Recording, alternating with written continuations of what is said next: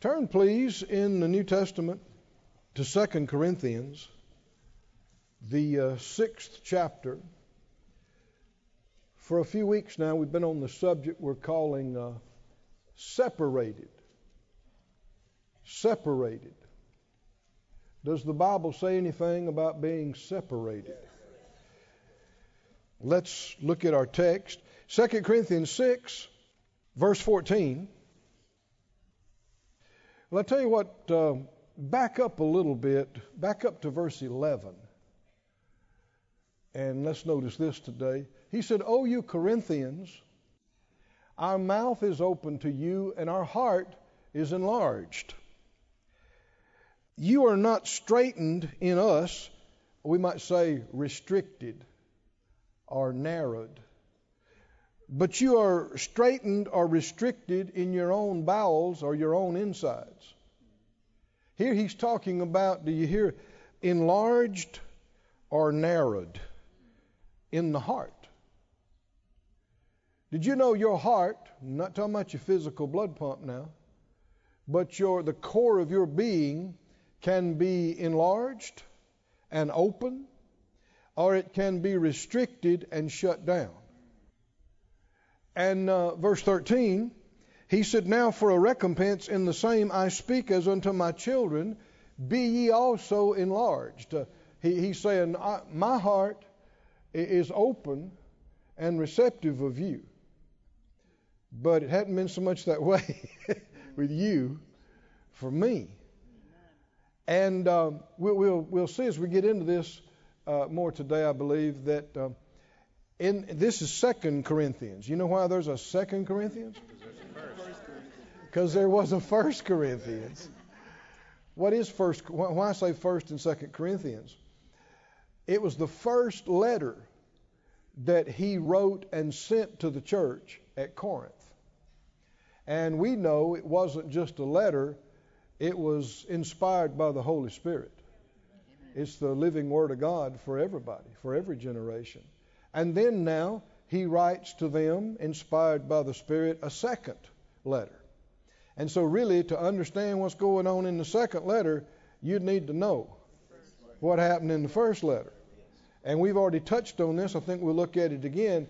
But he, the Spirit of God, through him, corrected them substantially about a number of things and was pretty straight with them about some things and told them some things that were kind of tough to do and hard to do.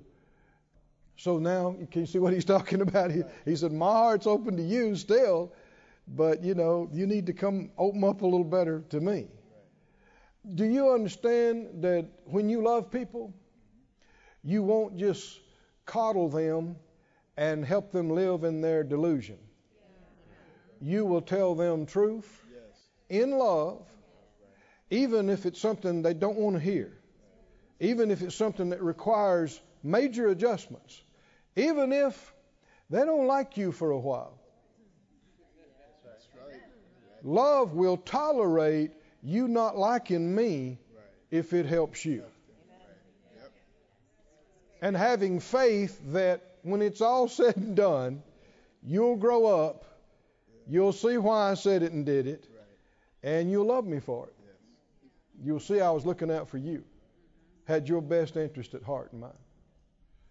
And there's some of that going on here. And that's what leads up to the next verse in verse 14, where he says, Be ye not unequally yoked together with unbelievers. For what fellowship has righteousness with unrighteousness? None. What communion has light with darkness? None. What concord has Christ with Belial or the devil? None. What part has he that believes with an infidel, an unbeliever? None. What agreement has the temple of God with idols? None. For you are the temple of the living God, as God has said, I'll dwell in them and walk in them. I'll be their God, and they shall be my people.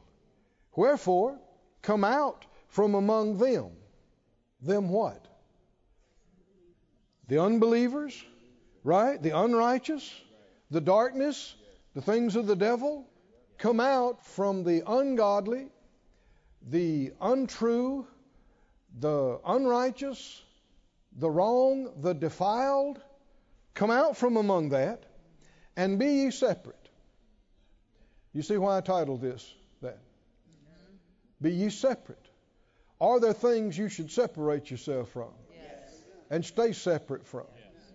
There are, says the Lord, and touch not the unclean thing. Spiritual things are just as real, and you could say more real, than natural things. This is something that's kind of mind boggling when you get into it, but uh, matter is not as real as spirit. What, what do you mean by that? The Bible tells us all of this is temporary. It's temporary. But spirit is eternal and permanent. and those who understand physics and know some of these things, they tell us that in what we perceive as a solid object, there's actually more space here than anything else. And that the electromagnetic force is what makes it feel firm. And, you know, Phyllis was reading that testimony about that, that young believer in college that the guy jumped on and, and tried to, you know, repute her with so called science, and, and that's a Bible term, so called science. One of the big things to watch out about people that try to argue these things, they assume you will agree with their presumptions. And a lot of times when people say, well, scientists have proven this and that, you need to stop right there and go, who did? Who proved it? Who said it's true? Because all of this stuff is built on false presumptions, unproven theories. Do not just agree with all these unproven theories. And if the Word of God is true, anything that disagrees with it is wrong. Whether you see it now or people find out in 300 years, right? It'll be shown, it'll be demonstrated. Already it's happening more and more that science, so called, is catching up with the Bible. And if you think, well, the Bible disagrees with itself, no, there's just lots you don't understand. You don't know what you're reading. No, it does not. If it's inspired by God, it does not. It's right. And uh, here he says, don't touch the unclean thing. What are we talking about? Just like there's nasty stuff in the natural that you got no business touching, handling, being around, living in, breathing, eating. There is nasty stuff spiritually. And it's real. It's not imaginary. It's real. There's stuff that to watch it, to hear it, to talk it, to think about it is defiling. You need to be cleaned afterwards. And that's not imaginary. Spiritually, it's real. If you could see in the spirit, you'd see and go, whoo, ah.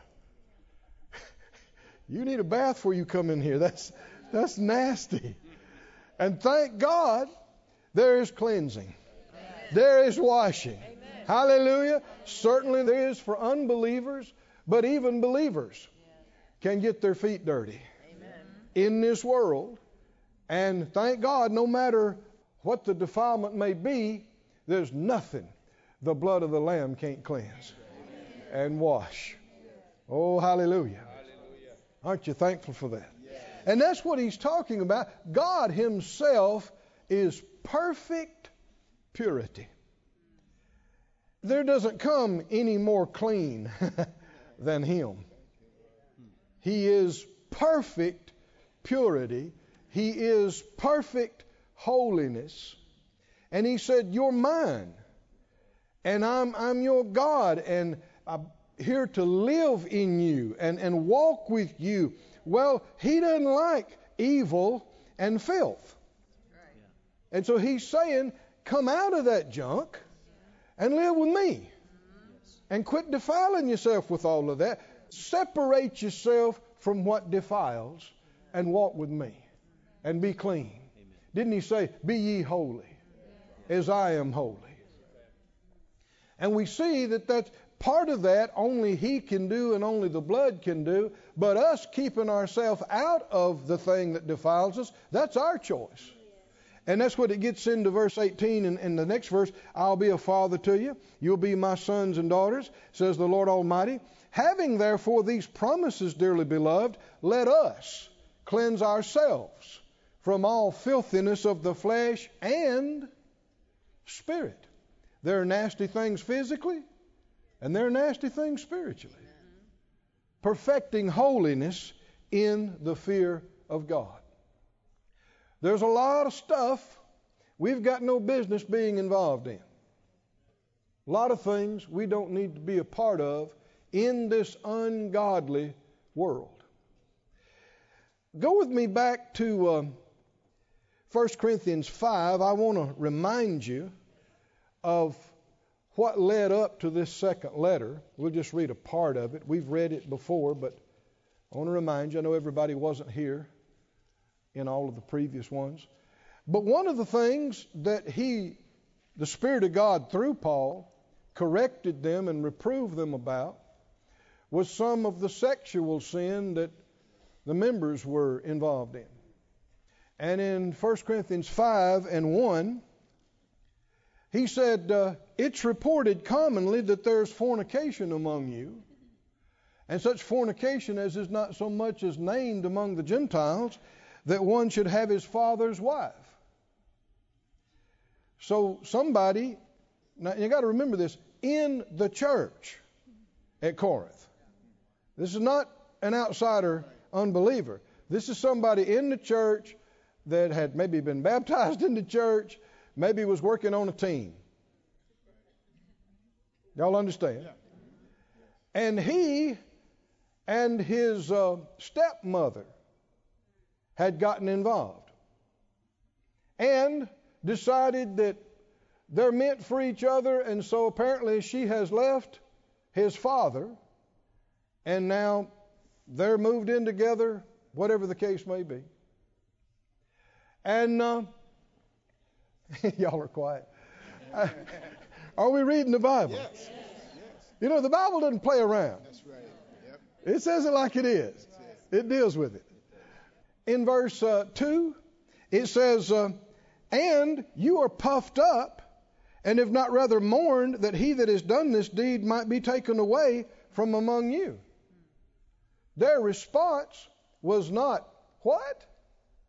You moved in with your stepmother. That was not their response. What was their response? Puffed up. Puffed up. What could you be puffed up? Puffed up is has to do with pride and haughtiness. What?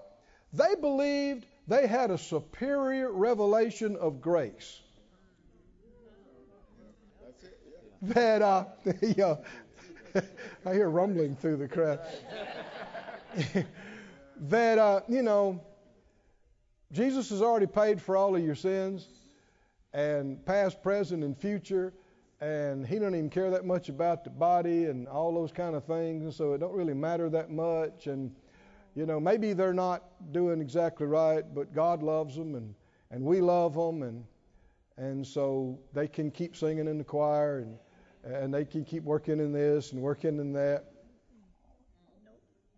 And the Spirit of God through Paul said, uh-uh, nope, no. And this is one of the places where he's correcting them. He said, I verily, as absent in body but present in spirit, I've judged this already, as though I were present. You know, the spirit is real. Things can be done in spirit without you actually physically being there. Concerning them that has so done this deed in the name of the Lord Jesus Christ, when you're gathered together in my spirit with the power of our Lord Jesus Christ, to deliver such an one unto Satan for the destruction of the flesh, so that the spirit might be saved in the day of the Lord Jesus. Whoa. What? There's so much revelation here. Why not just deliver him to God for the destruction of the flesh? God's not the destroyer. Why in the world would you do that? Because the path they're on, they could wind up lost. I know some people don't believe that either. But you don't lose your will just because you get saved. And if you get to the place where you get so far off and so blind that you reject Jesus, you could be lost after you had been saved. But it'd be better if you got judged and even lost some things in the immediate and even in the flesh, but you got back to God, that your spirit be saved than the other. These people needed to see how far off they were. Because I know it's the same today as it was then. They, they probably told some people they had prayed about it. And the Lord told them that, you know, his dad wasn't treating her right and didn't deserve her and that they had missed it by getting married anyway. And that really they, you know, the stepmother and the stepson, they were soulmates. And God had revealed it to them and confirmed it to them. Why did I say that? You ever heard anything like that? This kind of stuff's going on all over the place. In the church. Yeah, we prayed and God told us, you know, it'd be all right. He's kind of making an exception with us. he told us, yeah, I know there's several scriptures that say it ain't right, but, you know, we checked in with him and he said, it's okay. Just don't, you know, don't say, don't broadcast it. Don't say much about it, but keep it on the down low. No, no, no, no. Come on, help me out. Say no. No. no. You got right? You got wrong? And there are times you need to say no. This is unacceptable. And it's not a matter of judging the person and going, oh, I'd never. Except for the grace of God, you'd be in the same place.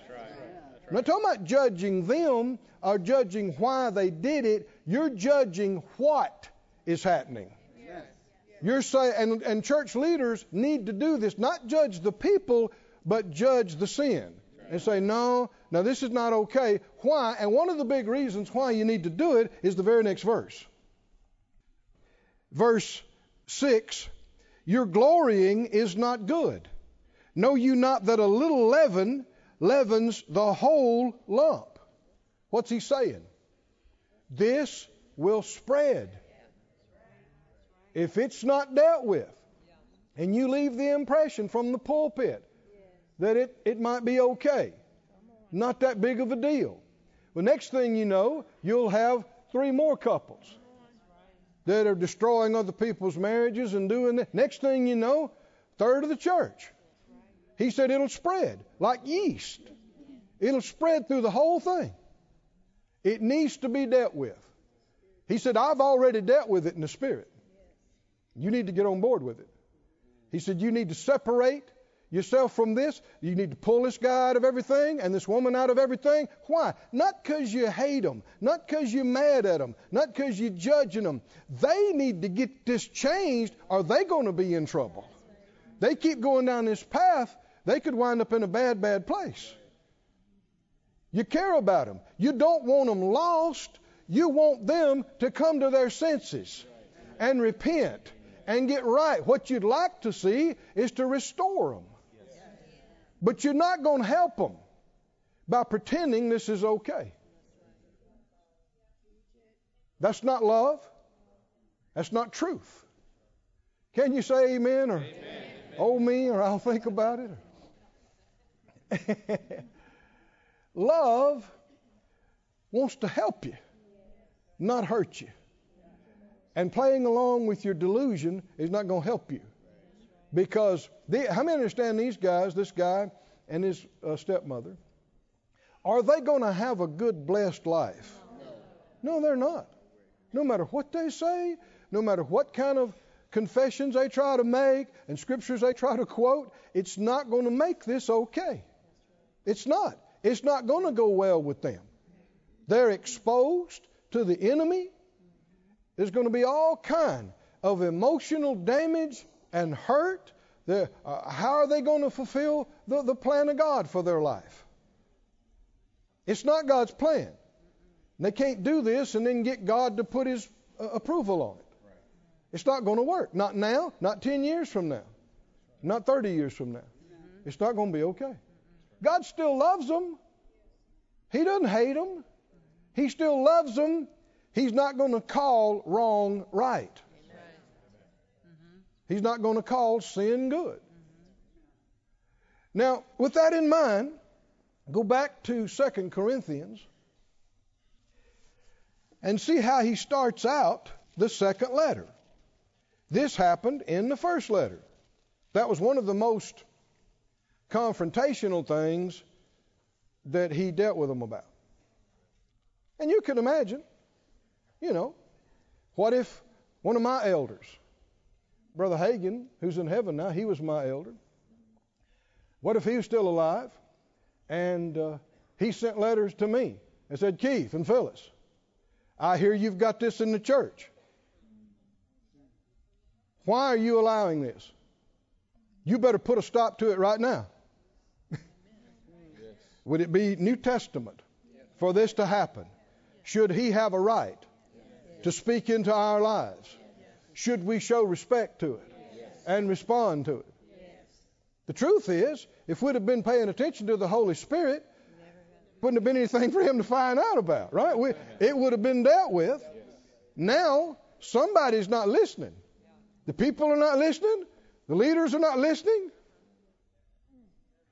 This happens too many times. But anyway, he did. And they received it. And they responded. And now he writes to them this second letter.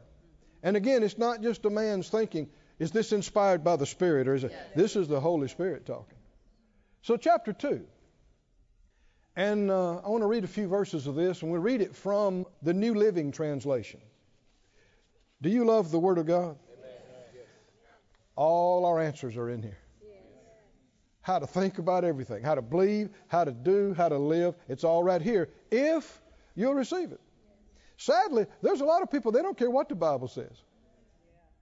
They believe what they believe. But not us around Faith Life Church. The Word is our standard.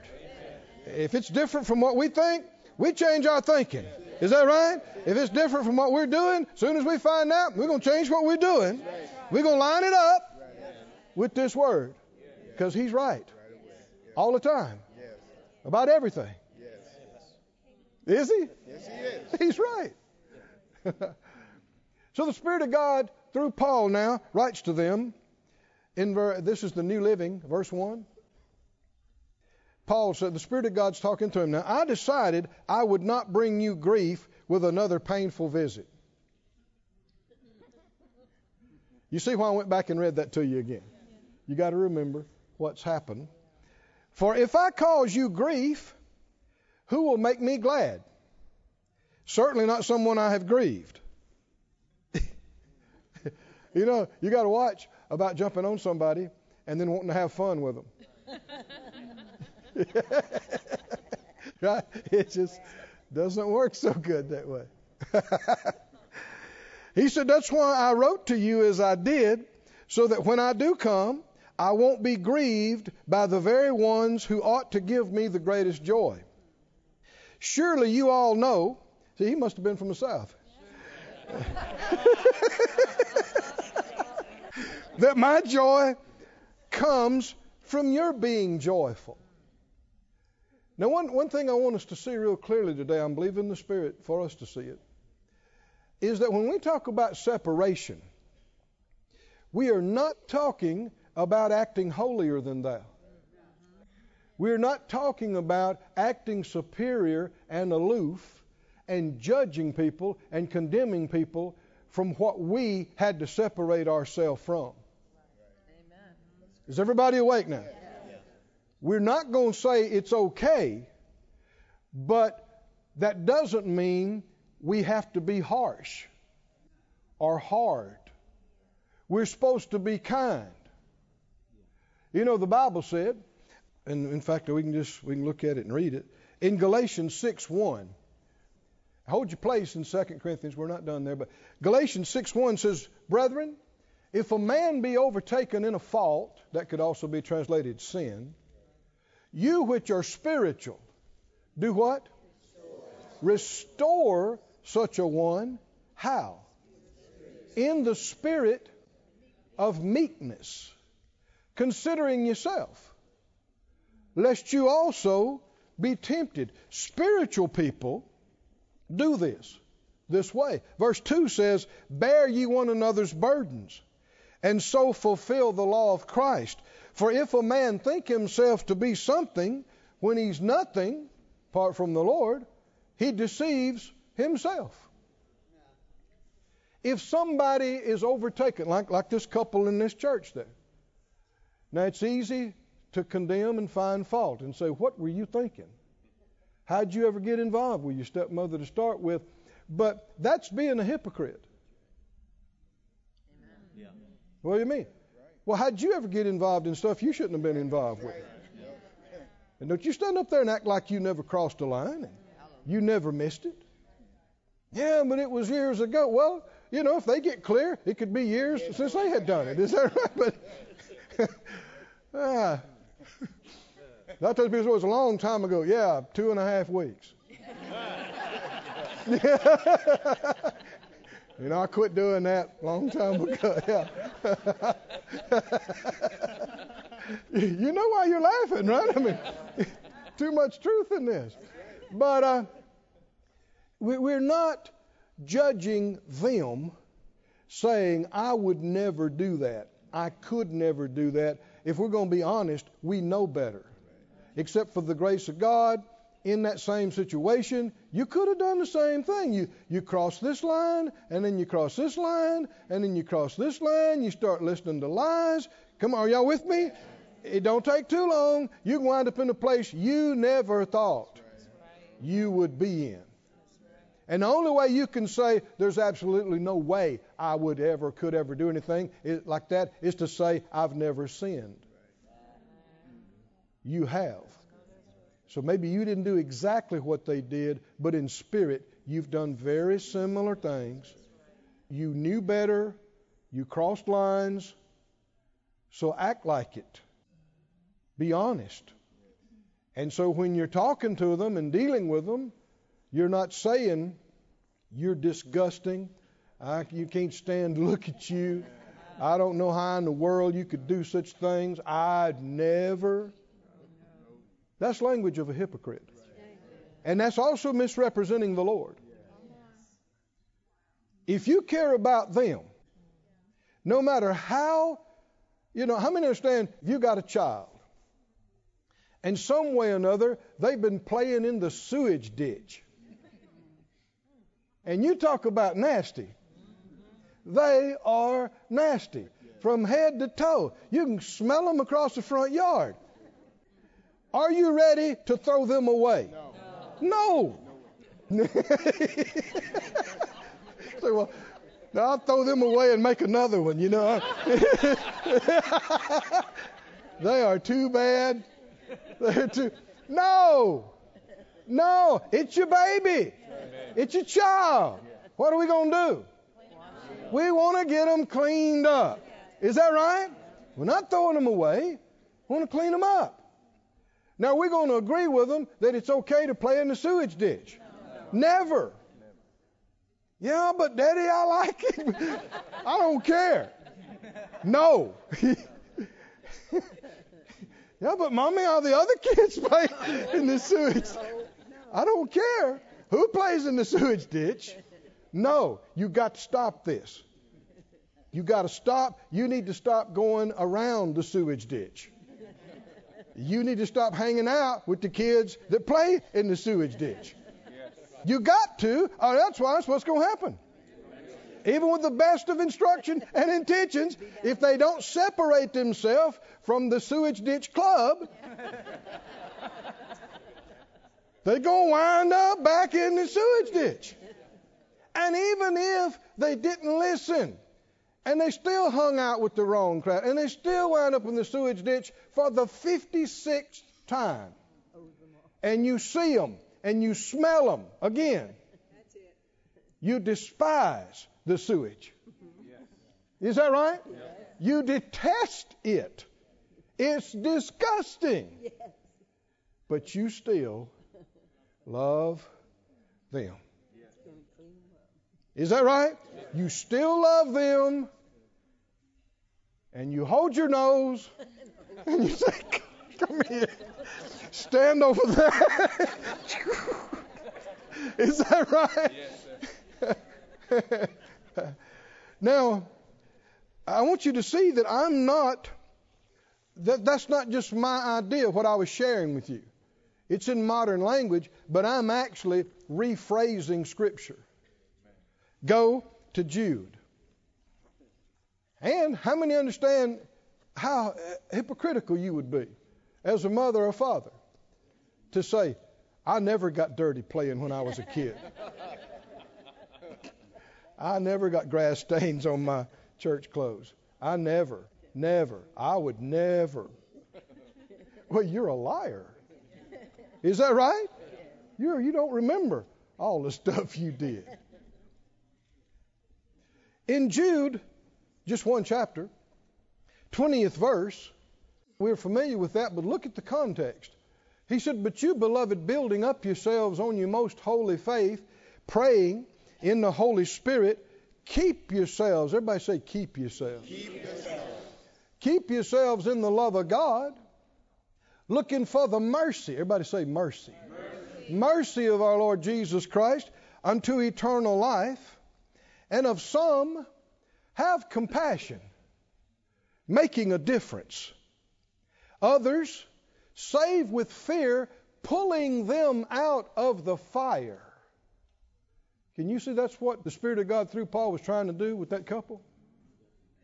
Why in the world would you say, turn them over to Satan for the destruction of the flesh so that their spirit won't be lost? Their spirit will be saved.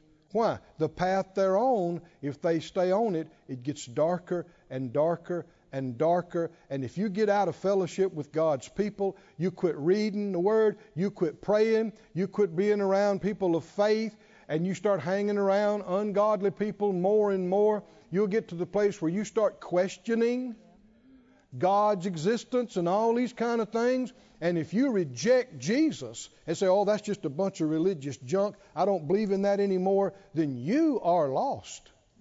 Yes. Your spirit will be lost.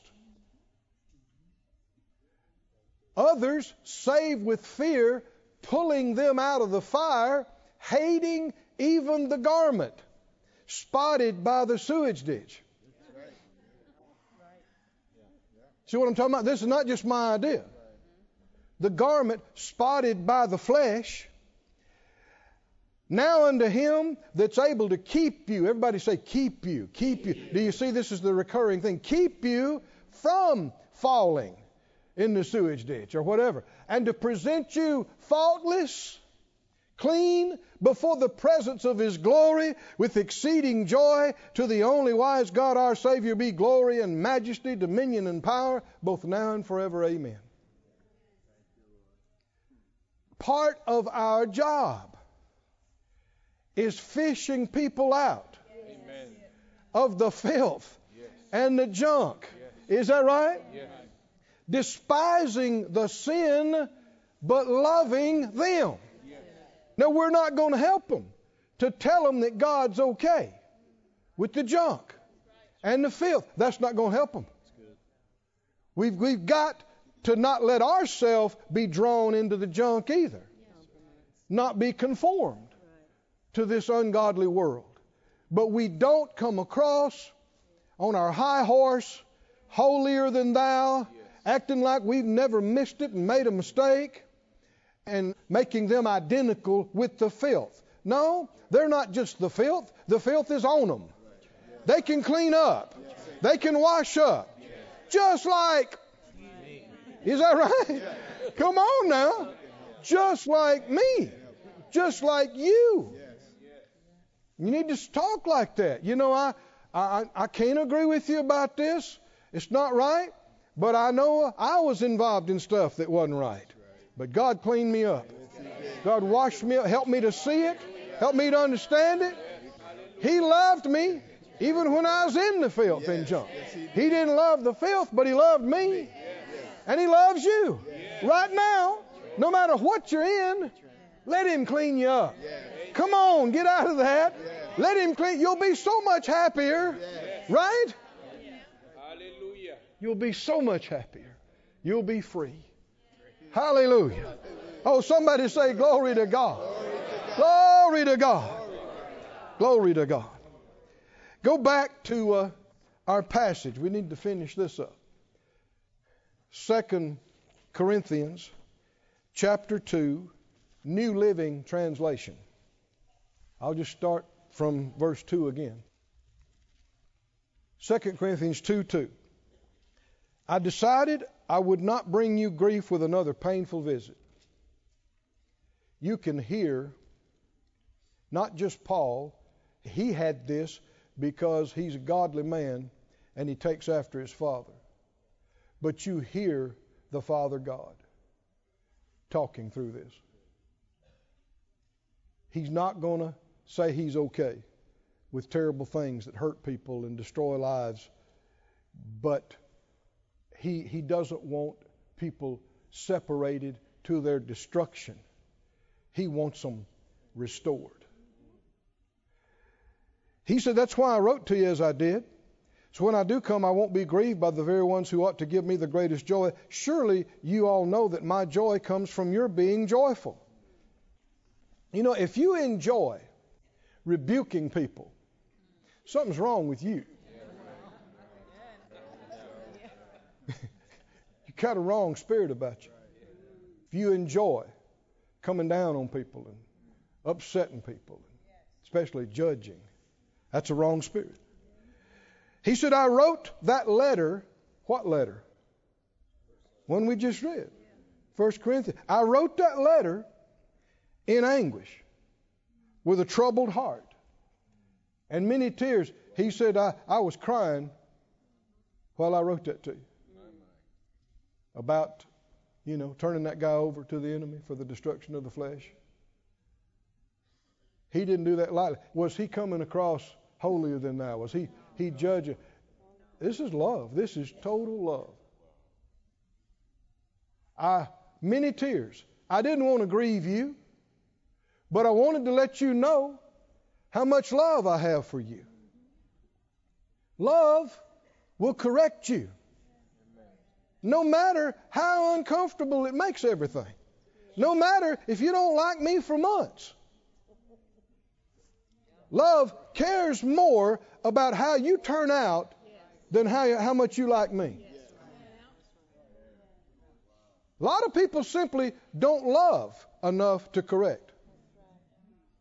I've heard parents say, well, we've never corrected our children. You don't love them enough. You, you just told off on yourself. It's not always convenient to correct. It can be so uncomfortable. People say, oh, I don't like confrontation. I don't like confrontation. Well, what person with the right heart does? Here, Paul, does he enjoying this?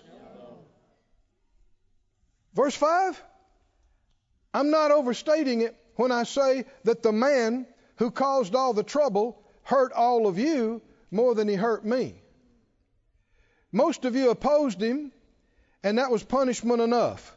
Now, however, it's time to forgive and comfort him. Oh, come on, can you see this? That's God, was that God's objective all the time? Not to just come down on the man and woman and kick them out of everything and, and talk about them behind their backs. That wasn't God's plan. Never God's plan. Did God love that man and that woman? Yes. Yes. But they're not okay doing what they're doing. They need something that'll help them wake up out of their stupor and out of their delusion. And if all at once they're not serving on the clean team, they're not singing in the choir, they're not even in the church, they should wake up and go, Whoa, are we okay? What did we do? But what's God's will? That they repent, right? Is it going to be tough on them? Yeah, because now their souls and their emotions are intertwined. They've been acting like husband and wife. And it's going to be, it could be some heartbreak involved in pulling apart and saying, we can't live together. And it can be painful, but it's their own dumb fault. If they'd have never got involved, they'd have never gone through the pain. Come on, can you see this? Had nothing to do with God's plan. People say, well, you can't help who you love. The heart wants what the heart wants. if loving you is wrong, I don't want to be right. you said it. You said it. And it's all big to talk right now. And, well, y'all are in the flame of passion and the newness of the relationship, but that's going to wear off in a little bit. And you're still going to have to live life. And now you've burnt bridges and you've done this and you've done that. And you're going to find out they got flesh too. And you got flesh too and orneriness too. And you start resisting the Holy Spirit in one thing, you'll tend to do it in something else. And that's what he's talking about. That path gets worse and worse and worse.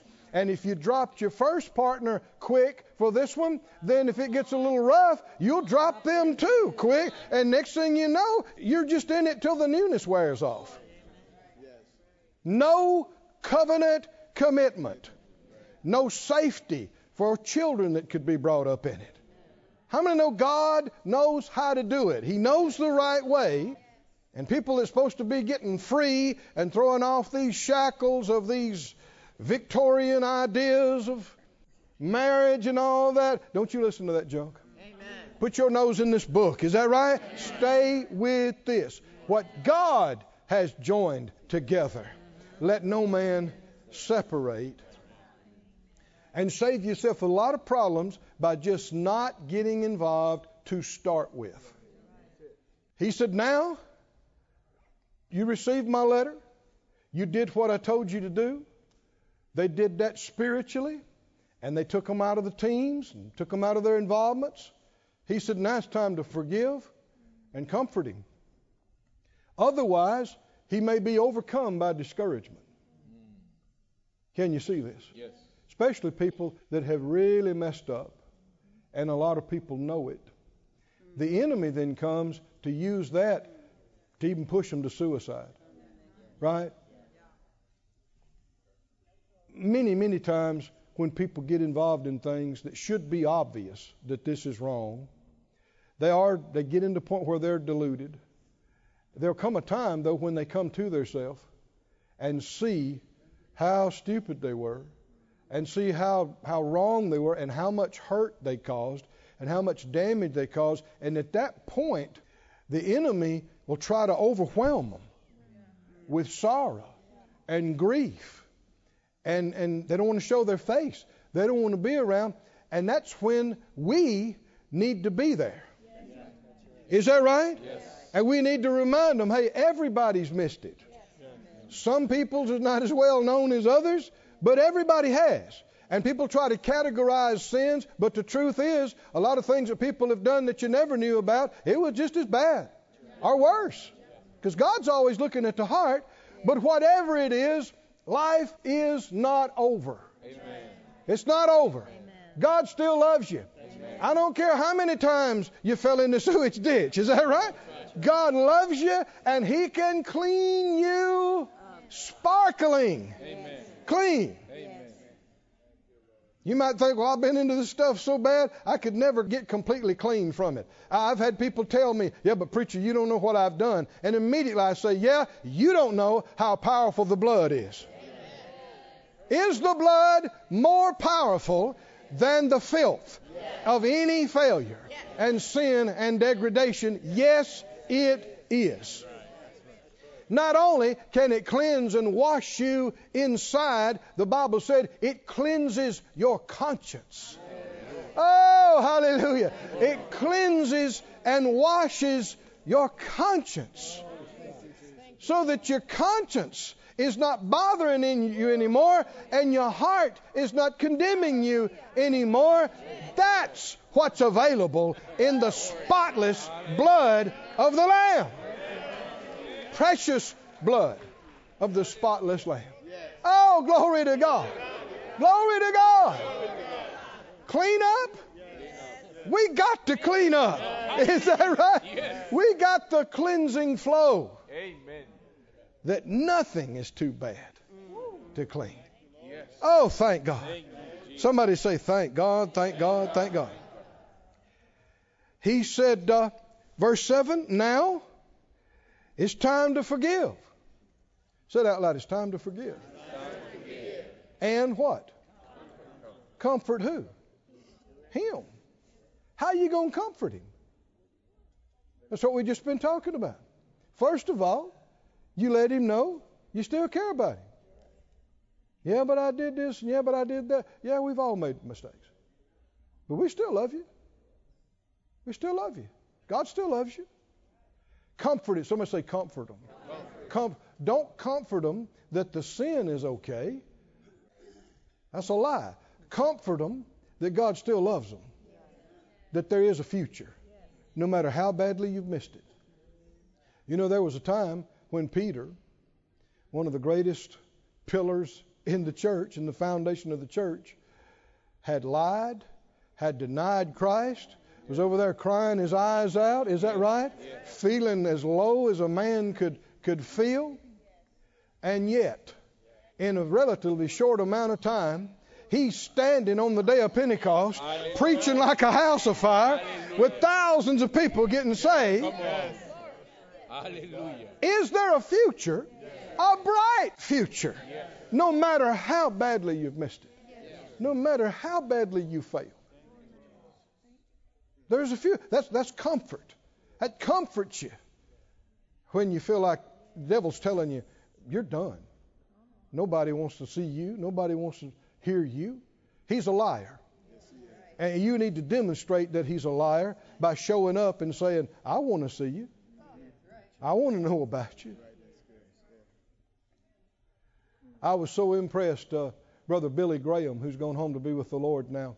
Uh, a lot of people didn't know it, but there are numerous times he personally showed up at prisons and visited some of the worst people that had, uh, you know, were in the news about the terrible things that they had done and just hit the bottom. He showed up personally. Amen. Hallelujah. Don't you know that meant something to them? Amen. Some of the worst criminals or worst failures in life, and here they are in this tiny cell thinking their life is totally over. Who wants to see me? Billy Graham has come to see you. Hallelujah.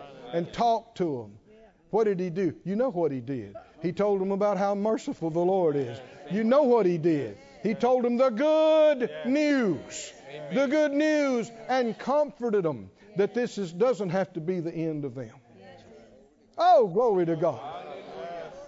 Does this stir something in your spirit? That's because the love of God's been shed abroad in your heart. This is a big part of who we are, what we're made for. He said it's time to forgive him, and it's time to comfort him. Otherwise, he may be overcome by discouragement. What does the King James say? Swallowed up? So I urge you now to do what? Reaffirm your love for him. Let him know you love him. Let him know it. I wrote to you as I did to test you and see if you'd fully comply with my instructions. Should we listen to our elders? Yes, yes we should. When you forgive this man, I forgive him too. When you forgive whatever needs to be forgiven, I do so with Christ's authority for your benefit. The previous letter, he was acting on his authority to separate this man and give him a wake up call. Now he's talking about love. And when I forgive whatever needs to be forgiven, I do so with Christ's authority for your benefit, so that Satan will not outsmart us, for we are familiar with his evil schemes. Now, we've quoted this many times. We're not ignorant of Satan's devices, but do you see the context now? What was Satan's device? Satan's device, we know from Jesus' own mouth, is to steal, to kill, and destroy. His purpose was to destroy families, marriages, homes. His purpose was to steal. Maybe these, this man and woman, maybe they were talented people that could be a help to the church. His plan was to steal them. His plan was to steal and destroy their lives, even all the way to their souls. That's the devil's device. He's always trying to steal people and destroy them. But we're not ignorant of what he's trying to do. And by the grace of God, we can love people, we can help people. We're in the business of restoration. You which are spiritual, got any spiritual people in the house?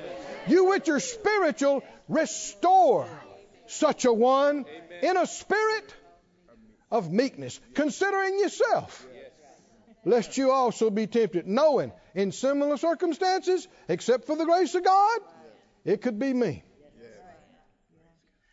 But just like God helped me, He'll help you too. Hallelujah. Stand on your feet, everybody.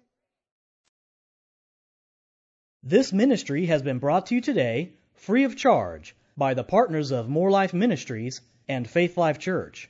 If you would like to help send this word to others at no charge, you can become a word sender today. For more information, visit our website at morelife.org.